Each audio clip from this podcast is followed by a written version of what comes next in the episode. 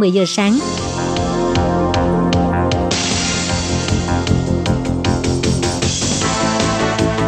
Đây là đài phát thanh quốc tế Đài Loan LTI, truyền thanh từ Đài Loan, Trung Hoa Dân Quốc. Mời các bạn theo dõi mục tin vắn lao động ngoài. Khí Nhi và Thúy Anh xin chào các bạn. Các bạn thân mến, các bạn đang đón nghe chuyên mục tin vắn lao động. Trong phần tin vấn lao động của ngày hôm nay, Thúy Anh và Khiết Nhi xin mang đến cho các bạn hai thông tin như sau. Thông tin thứ nhất, chính quyền huyện Chương Hóa triển khai tuyên truyền hướng dẫn kỹ năng cấp cứu cho lao động di trú. Và thông tin thứ hai, Bộ Lao động nhắc nhở lao động di trú không được lái xe sau khi uống rượu để tránh bị phạt tiền và ảnh hưởng đến công ăn việc làm. Và sau đây xin mời các bạn cùng đón nghe phần nội dung chi tiết của bản tin vắn ngày hôm nay. Để giúp người dân có thể hiểu hơn về quan niệm cấp cứu, giúp kháng hộ công người nước ngoài thuần thục với kỹ năng cấp cứu đơn giản, ngày 26 tháng 9, chính quyền huyện Trường Hóa đã cho tổ chức hoạt động tuyên truyền hướng dẫn nâng cao kỹ năng cứu hộ khẩn cấp của kháng hộ công người nước ngoài lần một.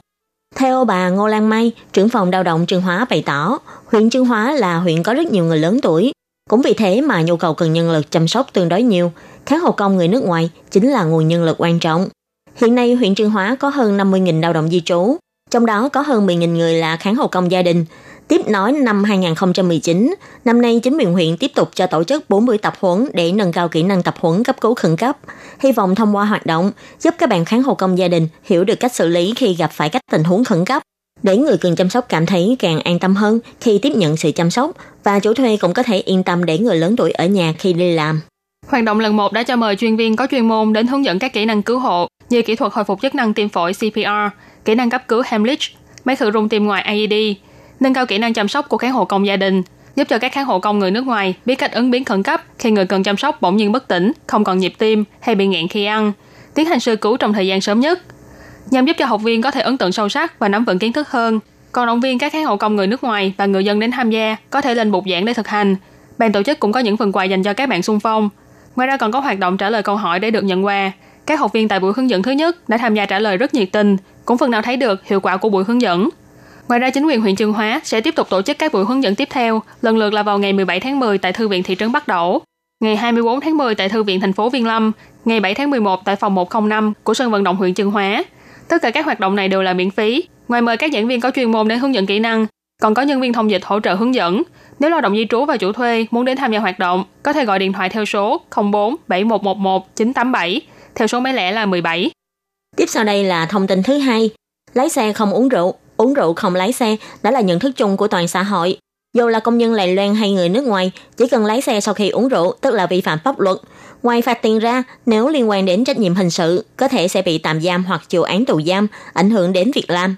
Bộ Lao động kêu gọi chủ thuê, lao động di trú phải suy nghĩ kỹ về hậu quả của việc lái xe sau khi uống rượu. Tuyệt đối không được phạm luật. Lao động di trú sử dụng các loại phương tiện giao thông sau khi uống rượu là vi phạm điều lệ quản lý và xử phạt giao thông đường bộ. Ngoài bị xử phạt hành chính ra, nếu kiểm tra nồng độ cồn vượt quá 0,25mg trên một lít khí thở, còn phạm tội gây nguy hiểm nơi công cộng theo luật hình sự, sẽ bị xử phạt tiền hoặc xử án tù giam. Cho dù không gây ra sự cố hay xảy ra tai nạn đi chăng nữa, thì vẫn là vi phạm pháp luật.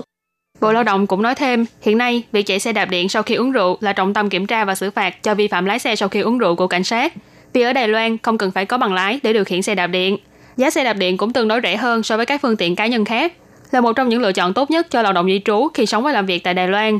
Nhưng lại có rất nhiều lao động di trú vì không hiểu luật, thường sẽ chạy xe đạp điện đi ra ngoài thăm bạn bè, mua đồ hoặc trở về ký túc xá sau khi đã uống rượu bia trong những ngày nghỉ hoặc giờ tan ca.